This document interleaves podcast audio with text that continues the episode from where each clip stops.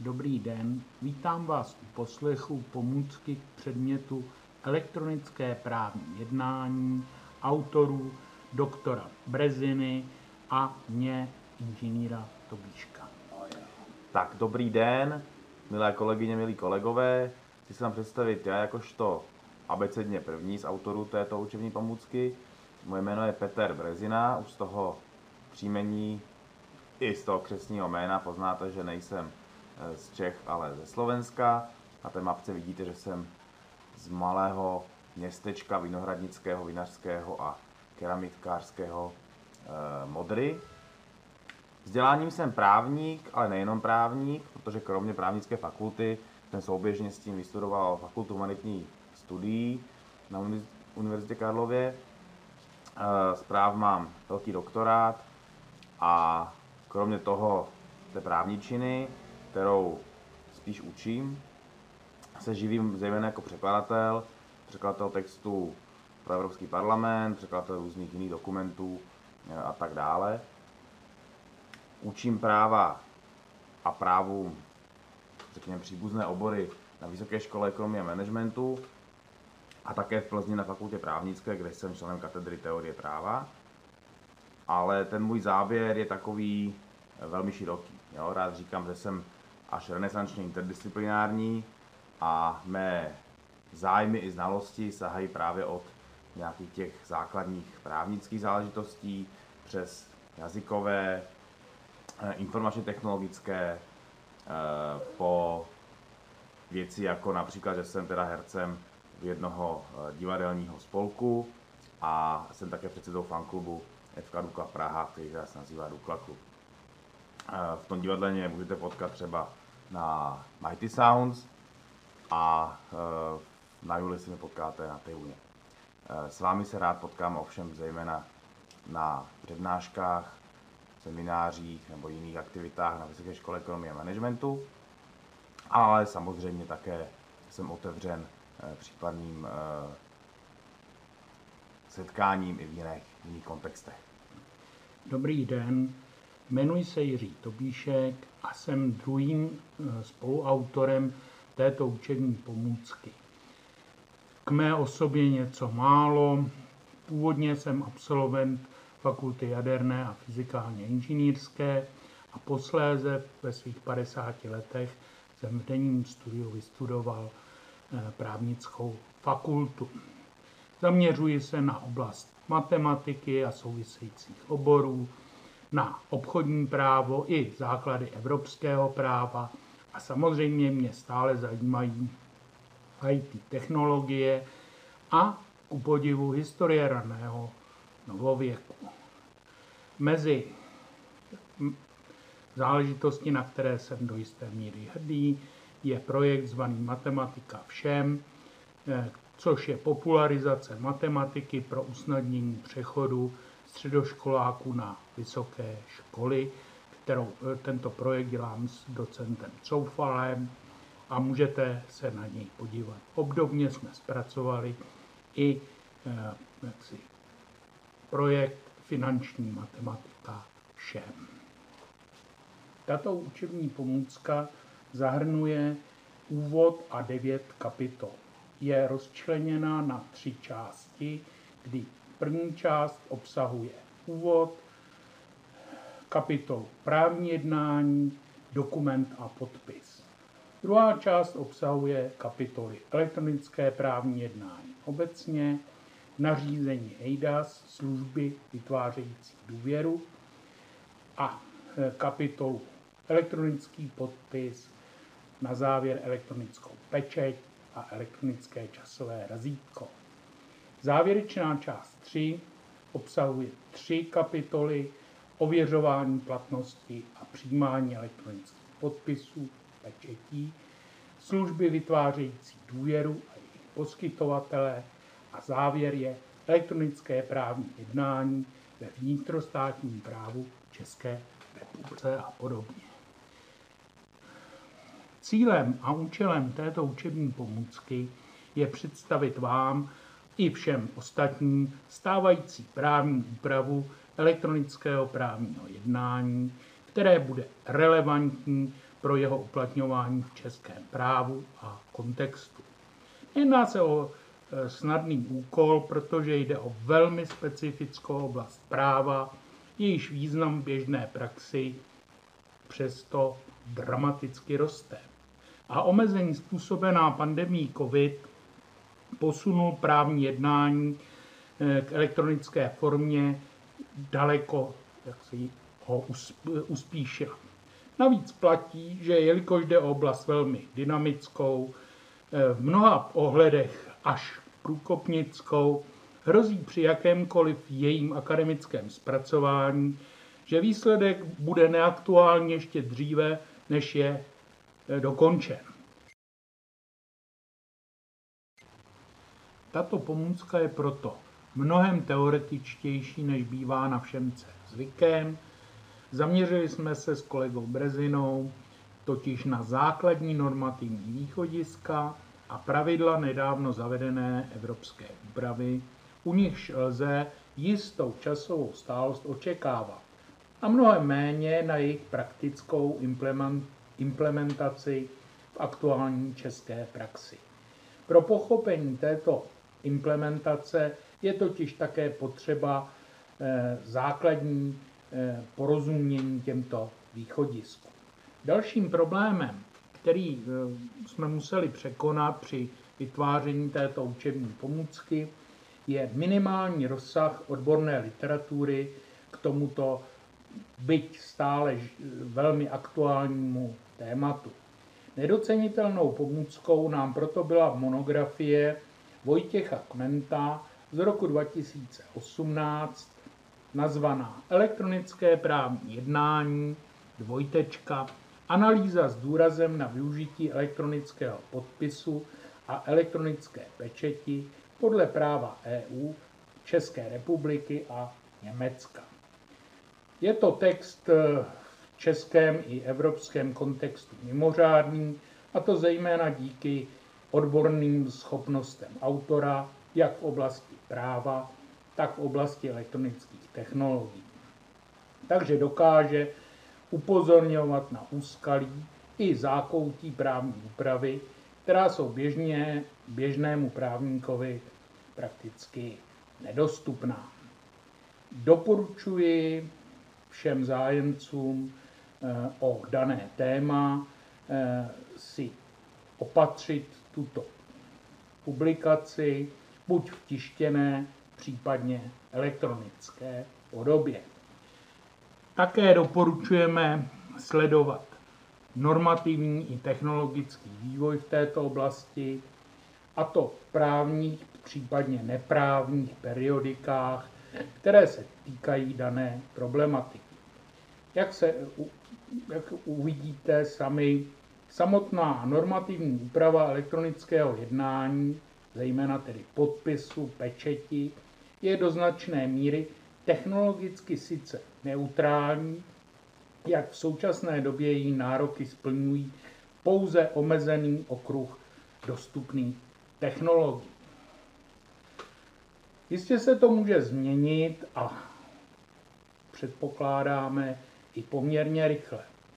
A význam elektronického právního jednání zcela jistě nebude totiž v čase klesat, ale naopak dramaticky poroste.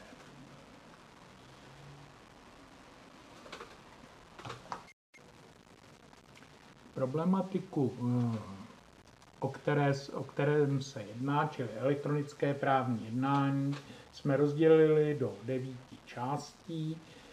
První část je o právním jednání, druhá o eh, pojmech dokument a podpis, Třetí část eh, je věnována eh, elektronickému právnímu jednání obecně.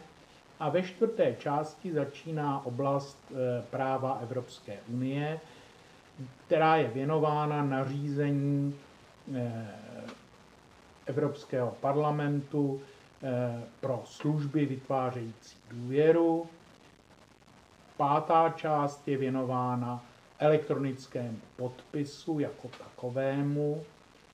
V šesté části se budeme zabývat pečetí a elektronickým časovým razítkem, což jsou doplňující instituty k elektronickému podpisu. V sedmé části vezmeme eh, nějakým způsobem záležitosti okolo ověřování platnosti a přijímání elektronických podpisů potažmo pečetí. Eh, v osmičce se krátce zmíníme o službách vytvářejících důvěru a jejich poskytovatelích, včetně poskytovatelů v České republice. A na závěr projdeme elektronické právní jednání, jakým způsobem je upraveno ve vnitrostátním právu oproti eh, právu EU, nebo můžeme říct, jak je doplněno právo EU v našem vnitrostátním právu. Přitom eh, je potřeba se zabývat i základní literaturou, to znamená, my jsme čerpali z těchto podkladů, které tady vidíte, s tím, že e, řada z nich je dostupná v, stále v knihovnách, případně je dostupná i v podobě e, jaksi, e-knih. Na závěr je tady uveden právě ten základní pramen od e, kolegy Kmenta, o elektronickém právním jednání z roku 2018. Tady je zahraniční literatura, eh, základní v angličtině, některé záležitosti jsou dostupné z eh, internetu, z internet, jsou na internetových stránkách. Vidíme, že i ministerstvo vnitra má svůj seznam poskytovatelů služeb vytvářejících důvěru. Já se k tomu ještě vrátím. Při tom všem budeme používat eh, právní předpisy, takže nejprve nařízení Evropského parlamentu číslo 910 eh, z roku 2014, o elektronické identifikaci a službách vytvářejících důvěru. Eh, to je základní nosná směrnice, já vám pak eh, za chvilinku ukážu, jakým způsobem se k obsahu této eh, právní normy dostaneme. Na to navázala v roce 2015 prováděcí nařízení komise Evropské unie, která byla zmocněna právě z toho nařízení k tomu, a která stanoví minimální technické specifikace a postupy pro úrovně záruky prostředků pro elektronickou identifikaci. A ještě je tady změna, změno rozhodnutí komise z roku 2009, Eh, kterým se stanovují opatření pro usnadnění užití postupu. Tahle, eh, tohle rozhodnutí už je víceméně překonáno. A z naší, tedy z české eh, legislativy, je to především občanský zákonník číslo 89 z roku 2012 ve znění pozdějších předpisů, také zákon o archivnictví a spisové službě, který nějakým způsobem definuje, co je vlastně dokument. E, již zrušený zákon o elektronické identifikaci, eh, pardon, o elektronickém podpisu, který byl zrušen, a zákon o elektronické identifikaci z roku 2017, dále zákon o službách vytvářejících důvěru pro elektronické transakce a zákon o datových schránkách doplněný zákonem o základní registry. Čili to jsou eh, principiálně použité právní předpisy, na které se budeme v průběhu eh, tohoto learningu nějakým způsobem odvolávat. Kapitola 1, zvaná právní jednání, je rozdělena do tří částí. V první části se seznámíme za základními pojmy, ve druhé části o náležitostech právního jednání a v třetí části se podíváme na takové spíše teoretické eh, rozdělení druhů právních jednání, byť toto rozdělení má pak dopad v praxi. Čili ze základních pojmů nejdůležitější nalezneme v občanském zákonníku, který byl publikovaný ve sbírce zákonů pod číslem 89 lomeno 2012, čili z roku 2012. To číslo 89 symbolicky odkazuje na rok 1989 eh, a jeho účinnost byla od 1. 1. roku 2014, čili platí již poměrně dlouhou dobu. Pokud se chceme eh, podívat, odkázat na změní, aktuální změní zákonů, respektive právních předpisů, existuje k tomu web, který se jmenuje Zákony pro lidi. A když se podíváme na eh, jeho strukturu, můžeme se tady buď ptát, já to můžu rovnou, buď můžeme položit dotaz, nějaký pojem eh, a tenhle web nám ukáže, v kterých právních předpisech je eh, zmiňován, nebo můžeme se podívat na nejčastěji hledané, což v našem případě může být ten občanský zákonník, pro vás v životě to může být zákonník práce, nedej Bůh trestní zákonník, zákon o daních z příjmu a podobně. Takže my se podíváme na ten občanský zákonník a vidíme, že je rozdělen na pět částí, kde ještě je tam závěrečná ustanovení nějaká, ale my se nej, nejčastěji budeme pohybovat v té části obecné, případně někdy u re, eh, relativních majetkových práv. Čili pokud se budu v průběhu, eh, v průběhu eh, svého povídání odkazovat na nějaký paragraf, ideální je, pokud budete mít otevřen tento web a můžete se přímo podívat na znění toho a kontext případně daného ustanovení. Takže ten občanský zákonník eh, se týká eh, pojmu právní jednání, eh, které je použito ve stejném významu, jako byl používán v předchozím zákonníku z roku 64 výraz právní úkon. Takže nedošlo k nějaké závažné změně, došlo pouze jaksi k změně terminologie.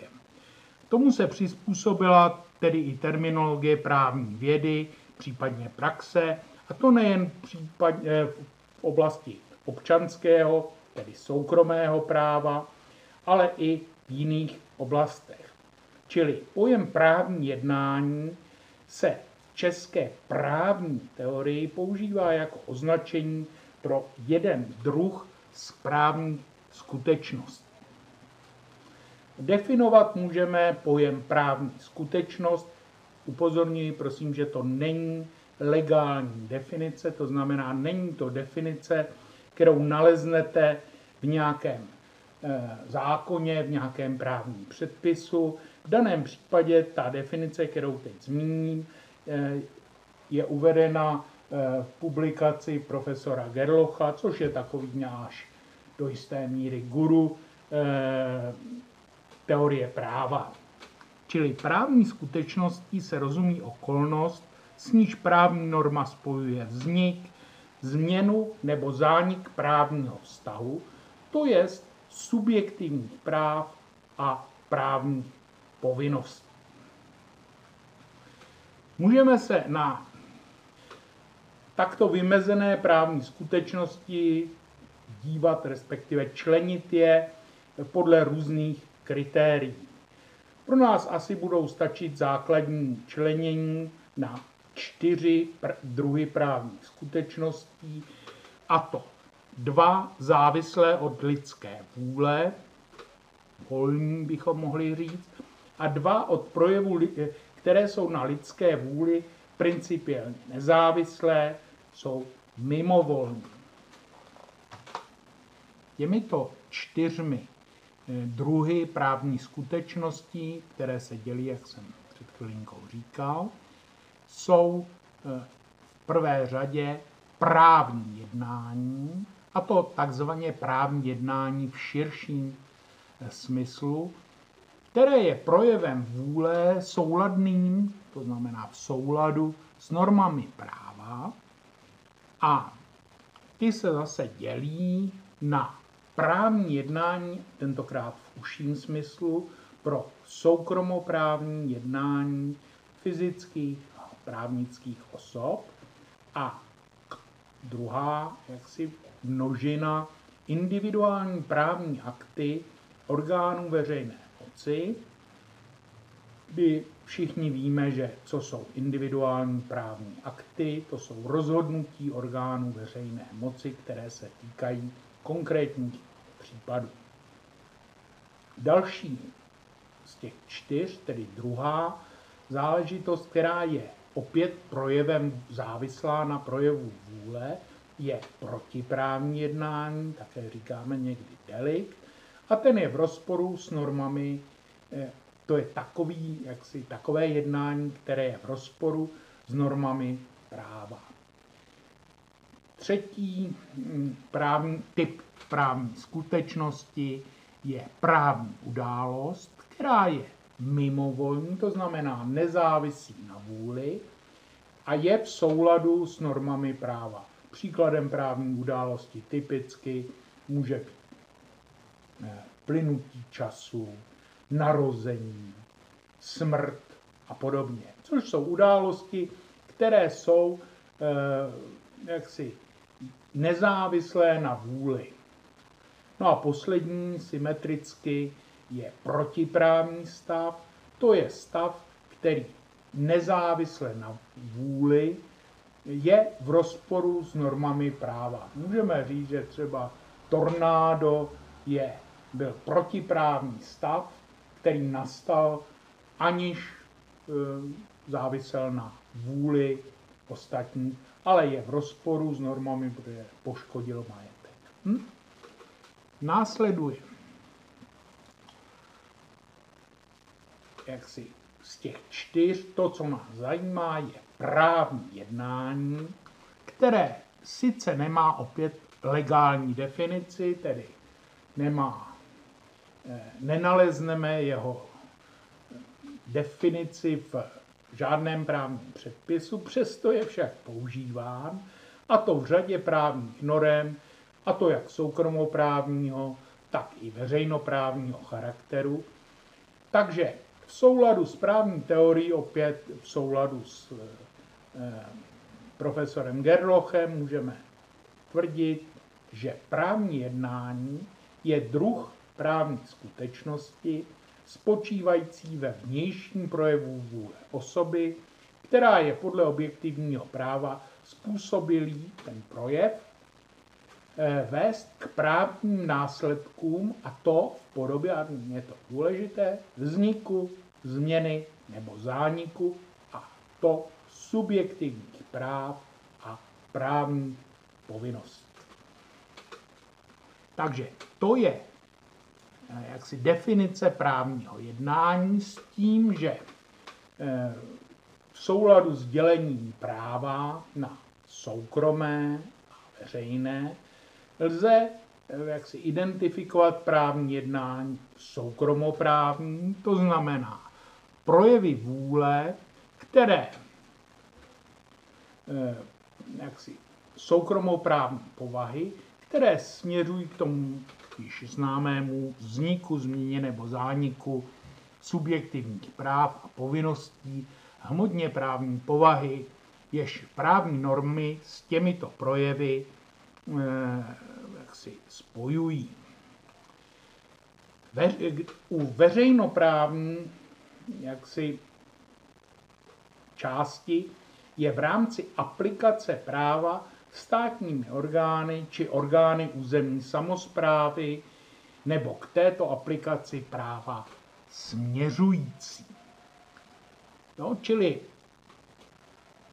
prosím, eh, jenom poznámka, předpokládám, že základy eh, jaksi práva jste slyšeli, takže eh, pojmy jako soukromoprávní, veřejnoprávní, pojem aplikace práva a podobně jsou vám jasné a zřejmé. Samozřejmě, že to právní jednání lze členit i podle toho, zda vznikají ta právní jednání koncenzuálně neboli schodným projevem vůle dvou nebo více subjektů, případně jsou jednostranným projevem vůle. Každému je zřejmé, že ta první část dvou a vícestrané projevy vůle se obecně nazývají smlouvy. U těch jednostranných projevů vůle můžeme uvést e, záležitosti, jako je prohlášení, může to být záležitost vypsání nějakého výběrového řízení a podobně, což je jednostranný projev vůle. No a v rámci toho, že, jak jsme se zmiňovali o širším pojetí eh, právního jednání, patří tam také jako třetí hm, typ individuální právní akty.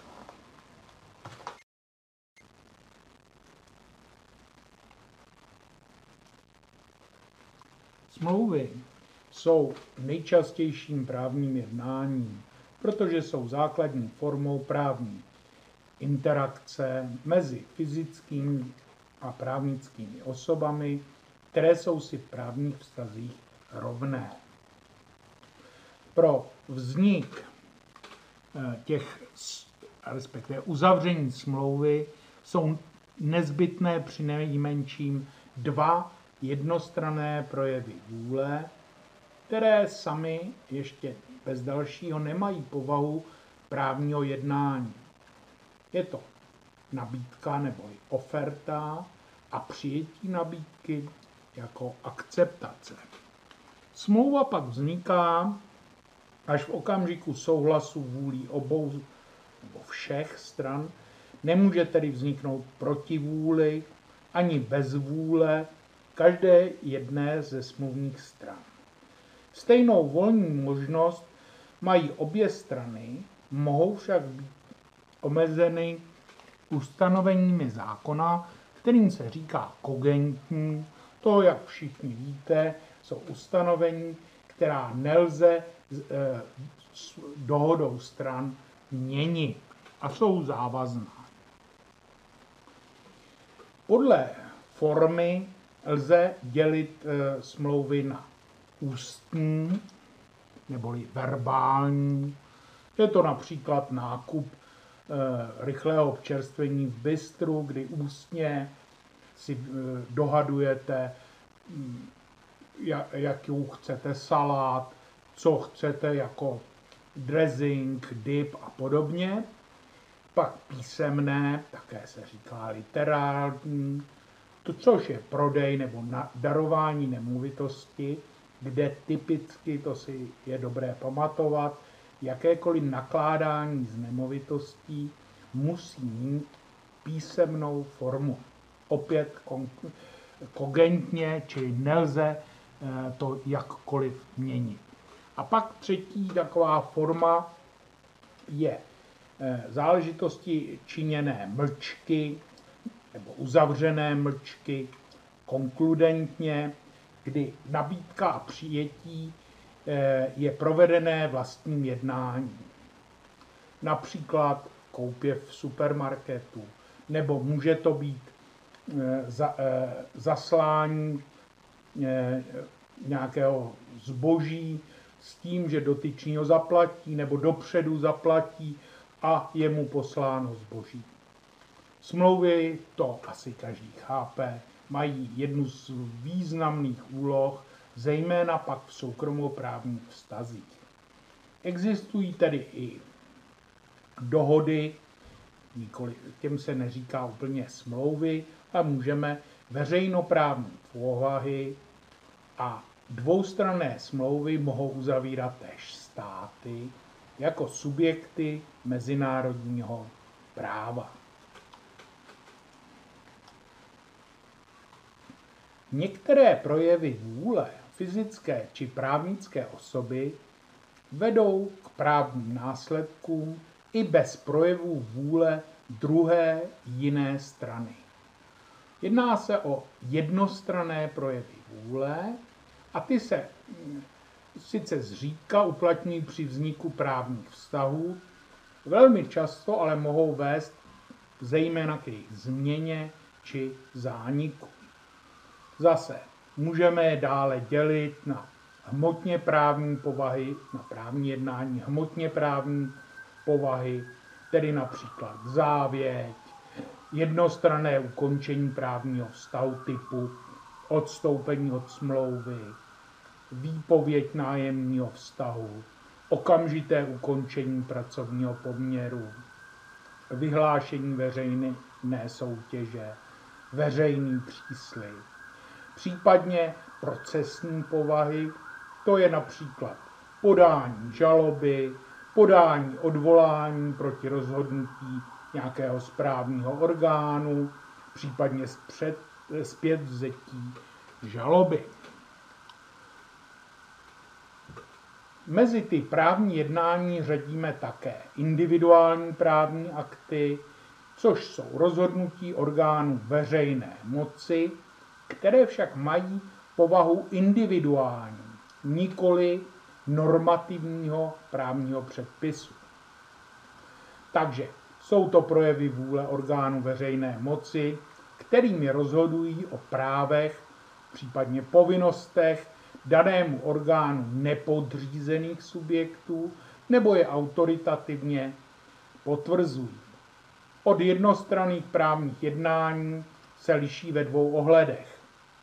Individuální právní akt je jednak výsledkem procesu aplikace práva, nikoli výsledkem běžného uplatňování práva jeho subjektem. A pro individuální právní akty pak také platí prezumce nebo domněnka správnost. Tedy dokud není dokázán opak, je akt platný, i když je vadný. Pro právní jednání soukromoprávní povahy žádná taková domněnka neplatí.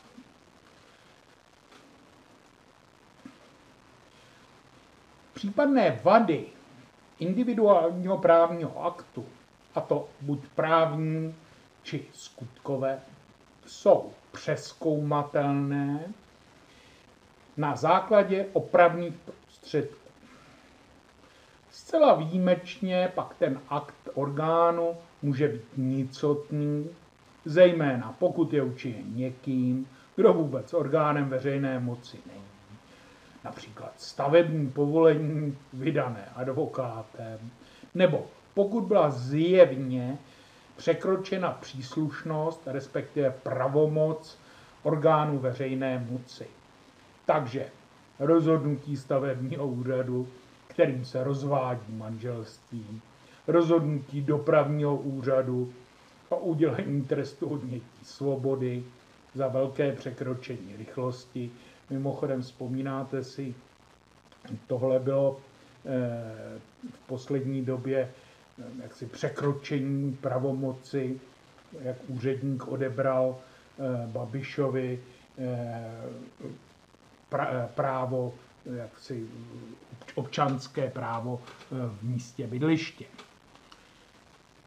Jinak, čili v tomhle případě je-li akt nicotný, tak se považuje za akt, jako by nebyl a nepřihlíží se k němu, to znamená, jako by vůbec neexistoval. Ty individuální eh, právní akty, o kterých hovoříme, eh, se dělí, rozlišují na takzvané konstitutivní, tedy působí od ex nunc nunc, tedy od nyní. Dobře se to prosím pamatuje přes to n, respektive následně přes počáteční t. Respektive se rozlišují na deklaratorní, které působí od tehdy, tedy ex tunc, a oficiálně de facto pouze potvrzují nebo deklarují právní poměry, ale sami je nezakládají na rozdíl od těch konstitutivních. A plnohodnotnou právní skutečností v hmotně právním smyslu logicky jsou pouze konstitu, konstitutivní právní akty. No protože vytváří, konstituují nové právní poměry, tedy na jejich základě vznikají, mění se nebo zanikají subjektivní práva a právní povinnosti.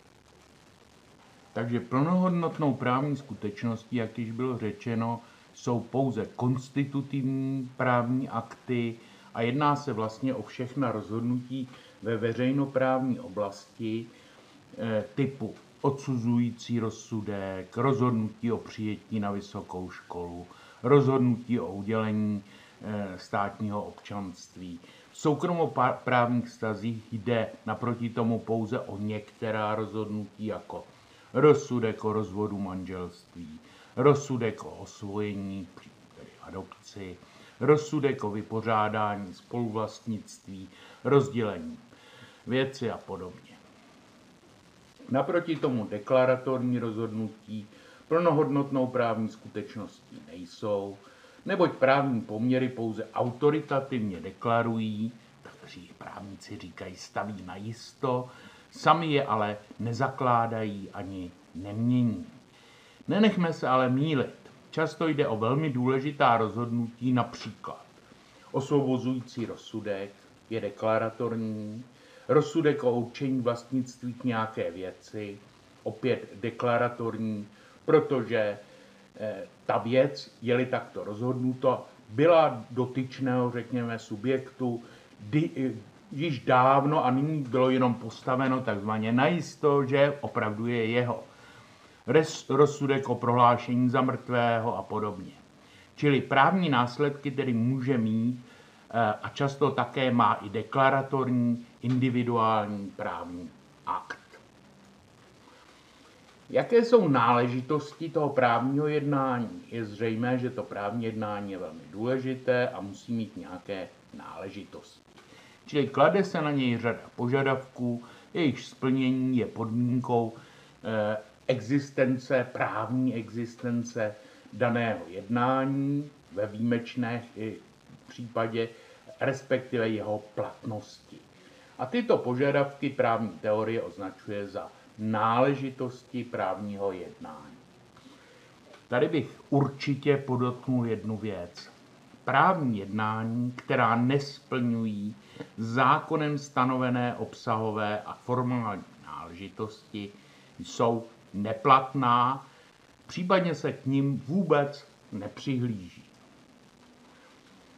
Obvykle se rozlišují čtyři skupiny těch náležitostí, a to náležitosti právního subjektu, tedy osoby, pozor nezaměňovat prosím osobu fyzickou a osobu právnickou, souhrně osoby, která vůli projevuje, potom náležitost projevené vůle, předmět projevené vůle a vzájemného vztahu vůle a projevu vůle.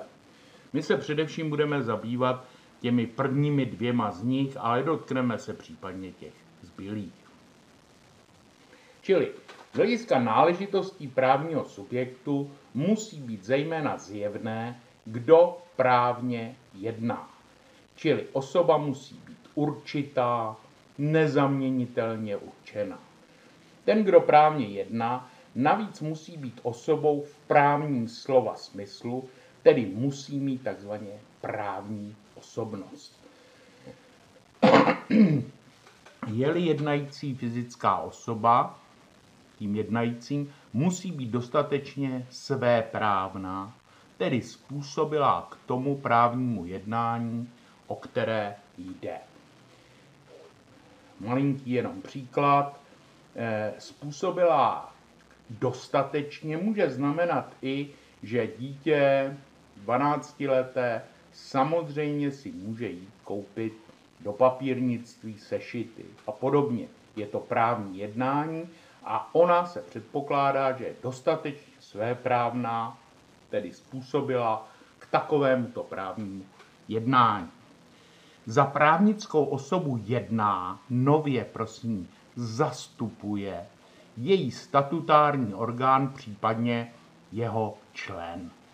Tady jenom pozor, došlo ke změně oproti starému občanskému zákonníku, kdy eh, statutární orgán zastupuje právnickou osobu. Zastupováním samozřejmě může být pověřen, ale právnickou osobou také někdo jiný, například prokurista, advokát a podobně. Jaké jsou náležitosti vůle? No, protože základním prvkem právního jednání je vůle, kterou lze vymezit, v teorii se vymezuje, jako psychický nebo vnitřní vztah jednající osoby k zamýšlenému a následku. Čili vůle je chtění, představující zájem na dosažení nějakého výsledku, případně tedy následku. Vůle je opravdu základem právního jednání, kdy jednající něco eh, jak si chce, přeje si a zamýšlí. Bez vůle jednající osoby se nemůže jednat o právní jednání a je to tak stanoveno v paragrafu 551 občanského zákonníku. Takovém případě se jedná o právní jednání zdánlivě a k tomu zdánlivému právnímu jednání se tedy nepřihlíží. Nějaký případ bez vůle jednající osoby, například eh, sfalšovaný podpis do jisté míry. Tam není vůle jednající osoby. Dá. Další k náležitostem se přihlíží přitom k povinnosti každého jednat poctivě a v dobré víře. Je to jaksi pozapomínaný paragraf 547 občanského zákonníka, který přímo ukládá, aby každý eh, jednal poctivě a v dobré víře. Vnitřní pohnutka nebo motiv jednání obvykle nemají právní význam. Proč nějak právně jednám, nemá obvykle nějaký právní význam. Pokud jednající osoba vůbec žádnou vůli neměla, anebo pokud se její vůle neutvářela svobodně, protože osoba byla k jednání donucena, představuje to významnou závadu. Čili svobodu vůle vylučuje fyzické násilí, také psychické násilí, takzvaně bezprávná e. Vůle musí být samozřejmě vážná. Nevážná je například vůle toho, kdo v divadelním představení hraje ženicha a říká ano, případně někoho soudí ve filmu a podobně. Nevážná jsou také simulovaná právní jednání, tak například eh, jednání na oko, jo? například při vysokoškolské výuce a podobně. Jedná se totiž o rozpor mezi vůlí a vnějším projevem, který je sice bezvadný, ale vůle absentuje, chybí. Rovněž omily jednajícího jsou závadou právního jednání. Právně významný je ovšem jen omyl týkající se rozhodné okolnosti, takzvaný podstatný omyl, a jakož i omyl samozřejmě vyvolaný úmyslně lstí, respektive podvodem. Projev vůle samozřejmě musí být určitý, srozumitelný, po případě musí mít náležitou formu. Určitý je takový projev vůle logicky, který je jednoznačný, a to pokud jde o obsah, předmět a právní následky. Neurčitý, po případě nedostatečně určitý je takový projev vůle ohledně jeho obsahu a předmětu a tudíž i možných právních následků panuje pak nejistota. A ani s použitím výkladu se nepodaří tuto nejistotu odstranit. Takové jednání nemůže vyvolat zamýšlené právní následky, respektive někdy nemůže vyvolat vůbec žádné právní následky.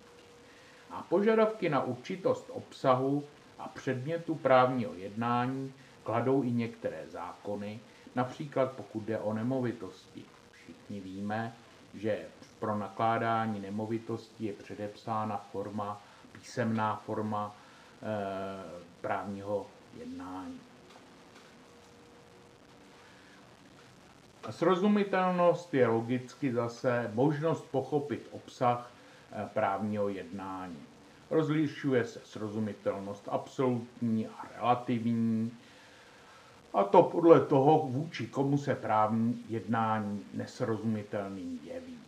Pokud jde o formu projevu vůle, platí zásada neformálnosti nebo bezformálnosti se také říká právních jednání, to znamená, že pokud zákon neříká jinak, jednající osoba má právo zvolit si pro své právní jednání libovolnou formu. Právní jednání tak může mít formu ústní, písemnou, anebo takzvaně přísnou písemnou, tedy formu veřejné listiny, což znamená formu notářského zápisu zejména. Postupným rozvojem moderních technologií se prosazuje čím dál častěji elektronické právní jednání jakožto specifická podoba písemné formy právního jednání.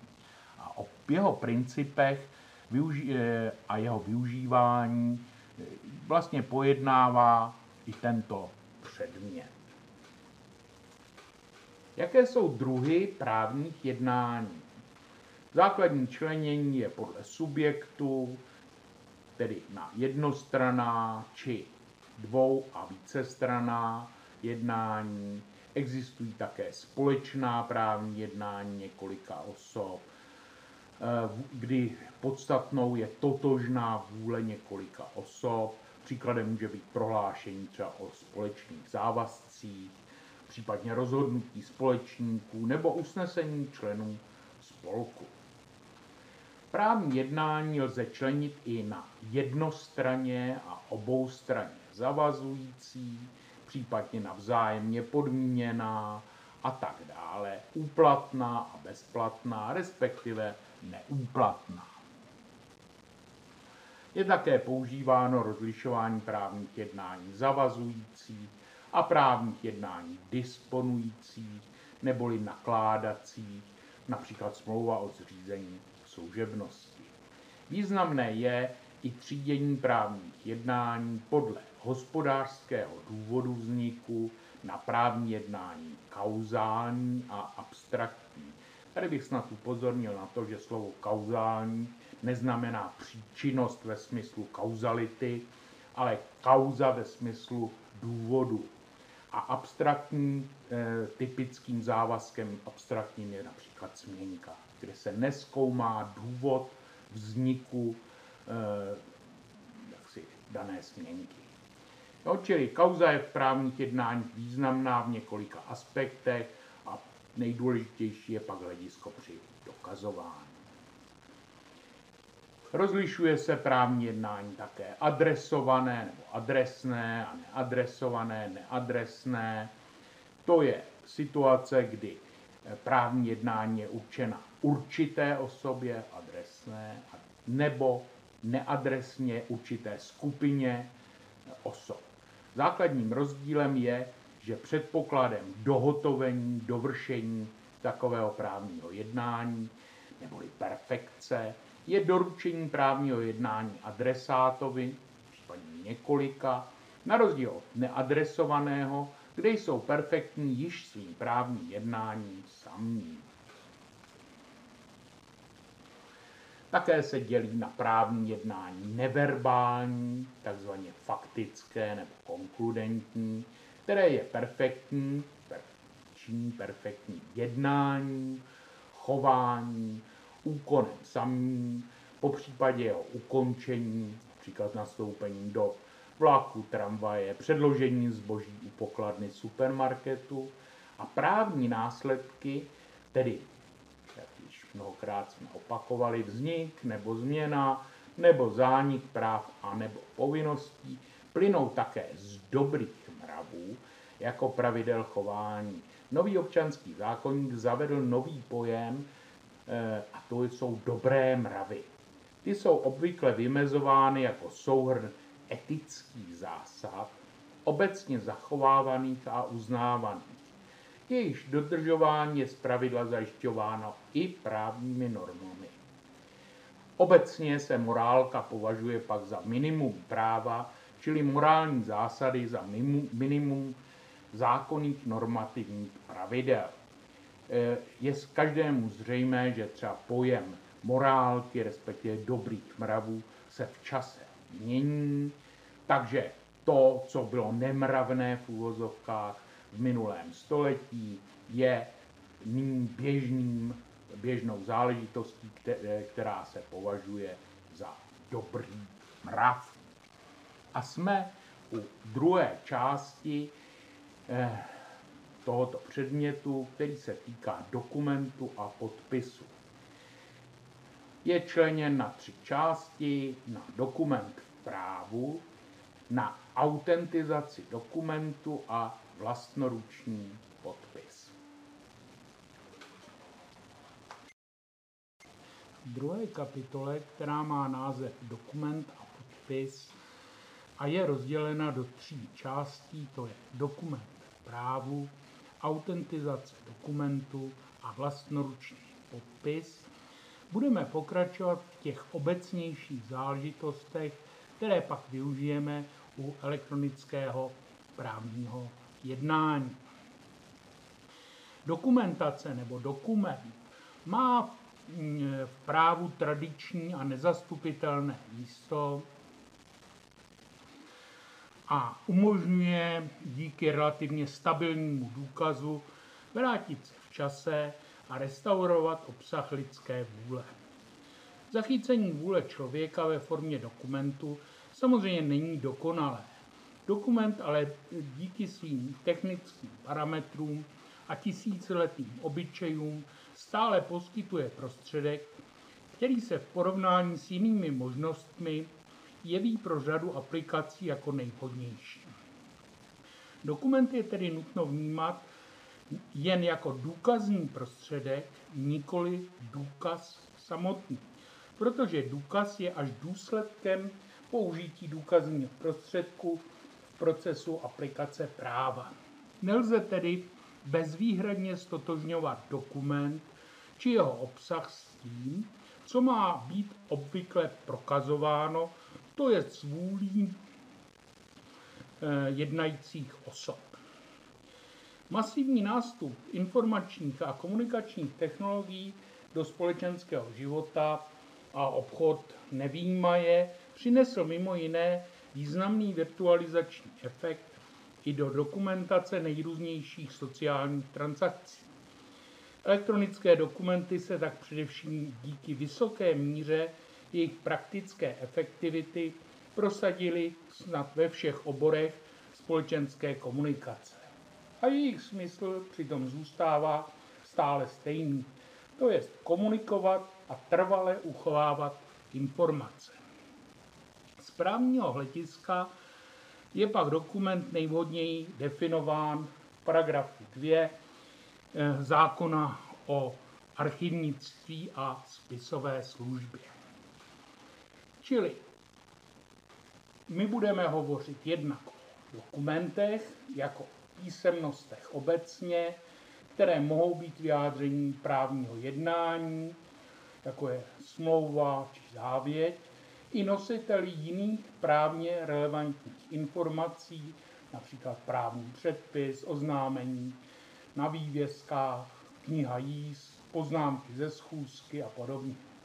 Na druhé straně se jedná o podpis, který často také takové právní jednání stvrzuje, ale který plní také řadu jiných funkcí a používá se i v jiných kontextech.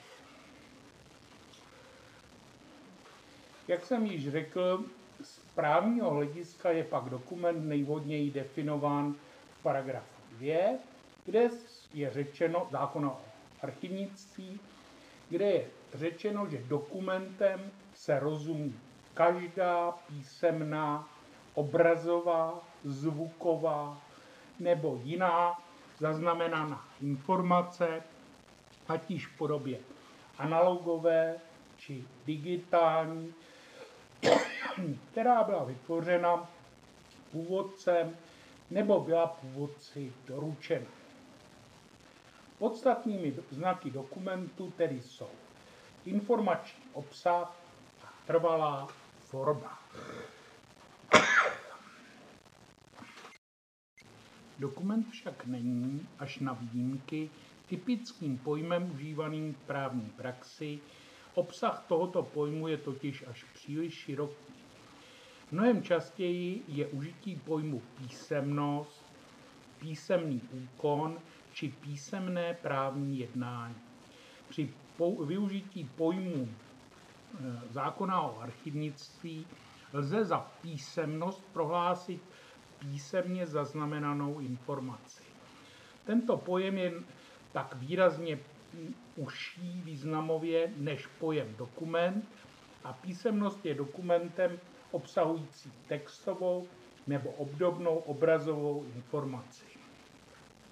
Další často užívaný pojem je listina, kterou je jen taková písemnost, která je zachycena na papíře nebo obdobné podkladě. Je zřejmé, že listinu je nutno považovat za písemnost, avšak zdaleka ne každá písemnost musí mít nutně listinou podobu.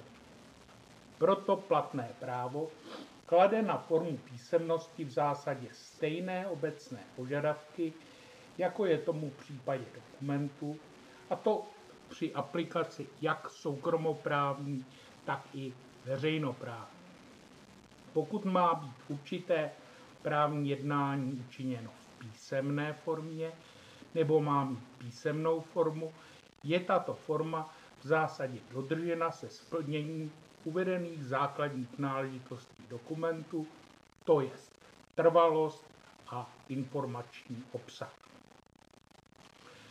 Posledním pro právo důležitým znakem je pak autentizace dokumentu, tedy informace spojující obsah dokumentu s vůlí určitého subjektu práv.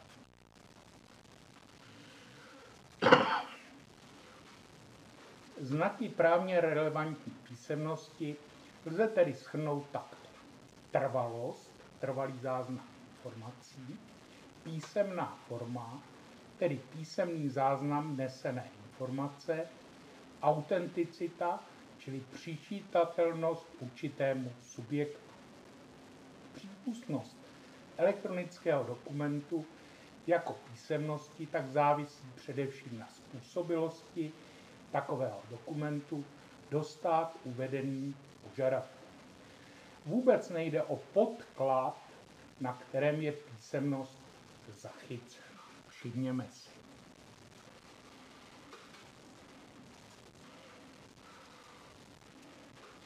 Autentizace eh, dokumentů nebo autentizační informace je nutná formální náležitost právně relevantní písemnosti.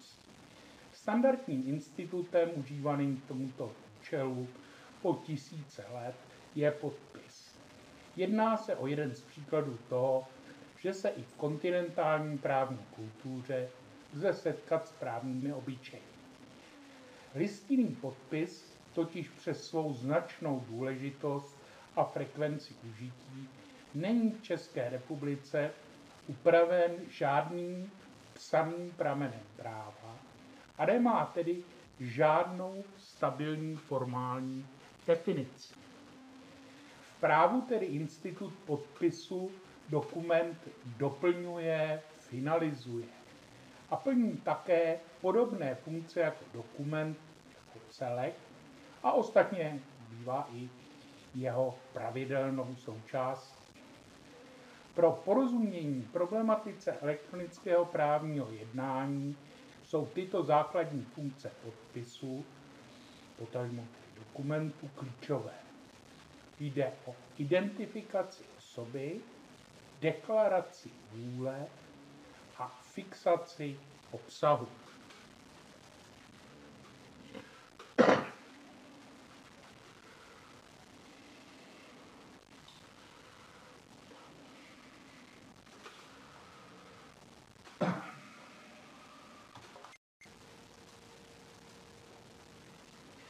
Čili s vlastnoručním podpisem se běžně obeznamujeme od dětství. Učíme se ve škole psát, svůj podpis, podepisujeme své pracovní sešity, testy a podobně.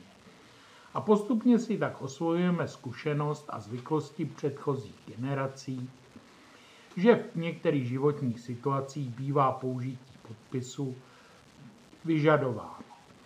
A zásadní význam podpisu jako významného institutu a také okamžiku je prezentován také v naší kultuře.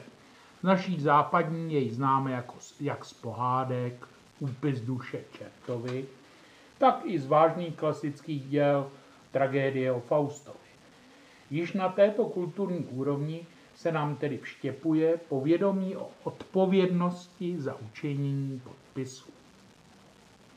V dospělosti si je člověk vědom, nebo měl by být, že jeho podpis má i právní význam, že bude vyžadován zejména u významnějších právních jednání a že podepsaný dokument může být uplatněn a závazky z něj plynoucí právně vymáhány. Technicky se provádí podpis perem, dřív ingoustovým brkem, napsací materiál, typicky papír. Podpis je tedy vytvářen aktivně přímo rukou podepisující osoby.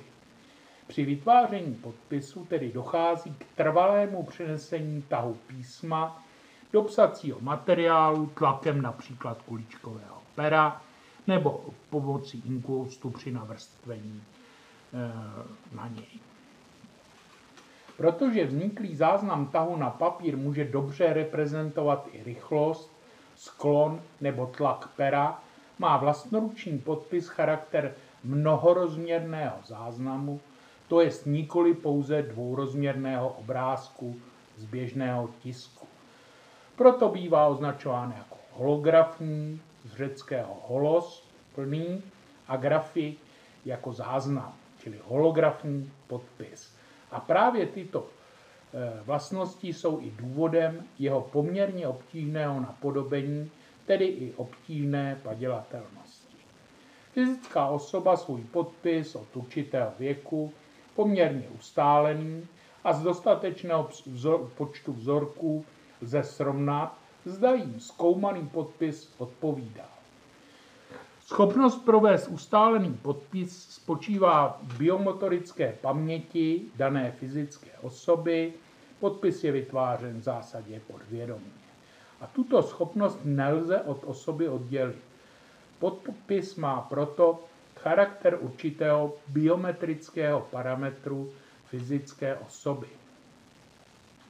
Vlastnoruční podpis se však od jiných biometrických parametrů, například otisk prstů, sken duhovky, DNA profil, podoba tváře, zásadně liší tím, že je vytvářen na základě volního uvážení, přičemž přítomnost alespoň elementární vůle je pro vytvoření podpisu nezbytná.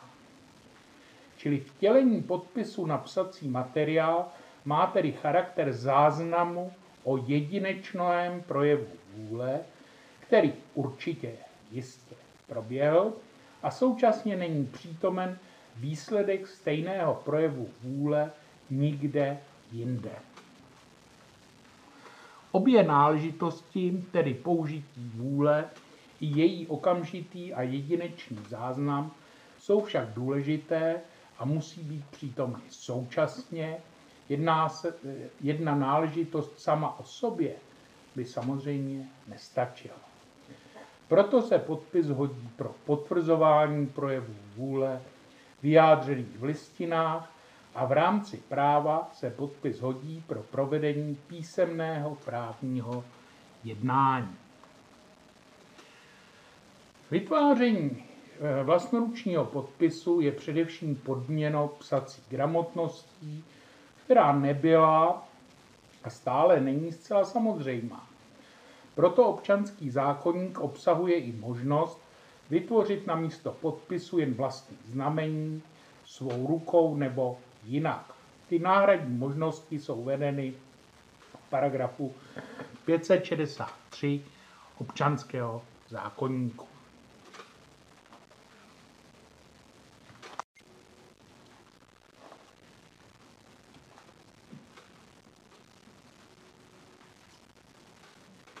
Takže při, pro dodržení písemné formy pak vlastní znamení musí být provedeno za přítomnosti dvou svědků, kteří listinu i sami potvrdí.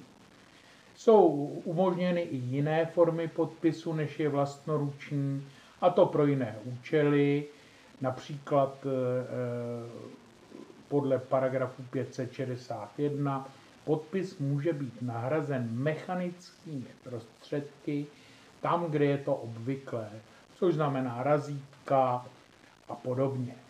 Dalšími druhy podpisu, a to je pro nás důležité, jsou podpisy elektronické, kde eh, v občanském zákonníku se na formu či formy elektronických podpisů odkazuje v paragrafu 561 blanketně.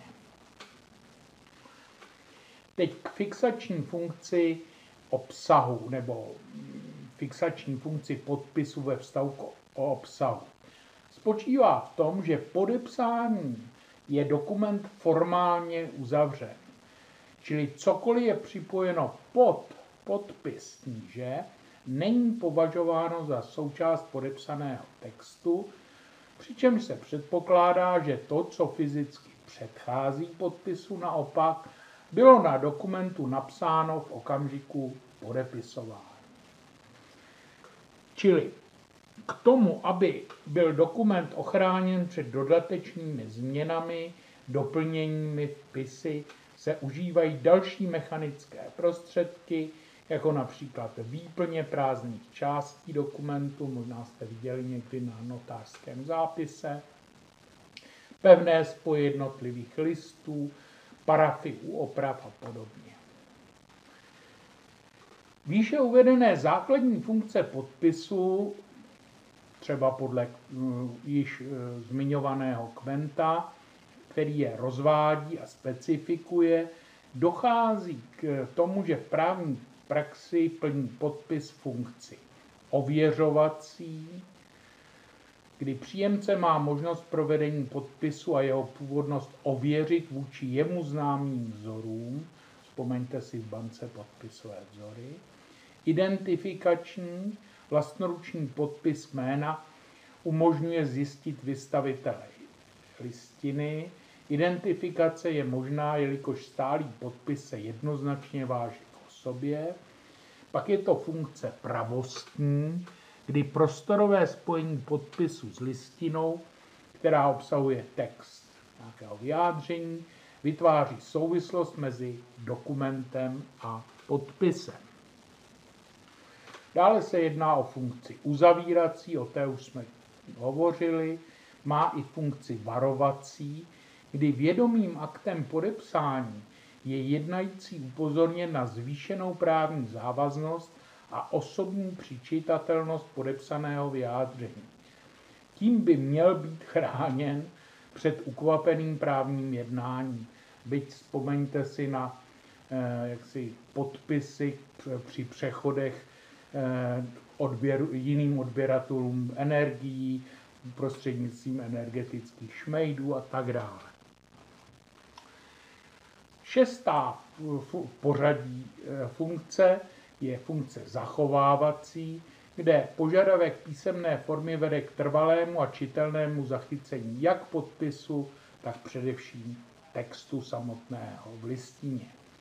Pak se e, funkce důkazní, kdy vlastnoruční podpis pod zachyceným textem slouží potřebě předložení a provedení důkazu o právní jednání a vede k trvalé jasnosti. Písemná forma pak usnadňuje důkazně povinnému provedení důkazu, dokud odpůrce důkazu nepopře pravost podpisu. Funkce, o kterých jsem teď hovořil, byly uvedeny v tom pořadí, jak by se jimi měl zabývat velmi pečlivý příjemce listiny. Toto ověření lze e, rovněž nazvat autentizací podpisu a jelikož vlastnoruční podpis je přímým projevem člověka, jedná se i autentizaci nějaké fyzické osoby. Čili jádrem užitečnosti a efektivnosti podpisu je jeho pravostní funkce. Jinak podpis je malý, rychle vytvořitelný prvek, který autentizuje písemnost přítomnou na listině. Přes ověřovací a identifikační funkce podpisu je pak písemnost vstažena nejen k podpisu, ale i k totožnosti osoby, která je provedla. Tím skončila první část a následuje část dvě, ve které jsou obsaženy kapitoly 3, 4, 5 a 6, to znamená elektronické právní jednání obecně, nařízení EIDAS, služby vytvářející důvěru, elektronický podpis a elektronická pečeť a elektronické časové razítko.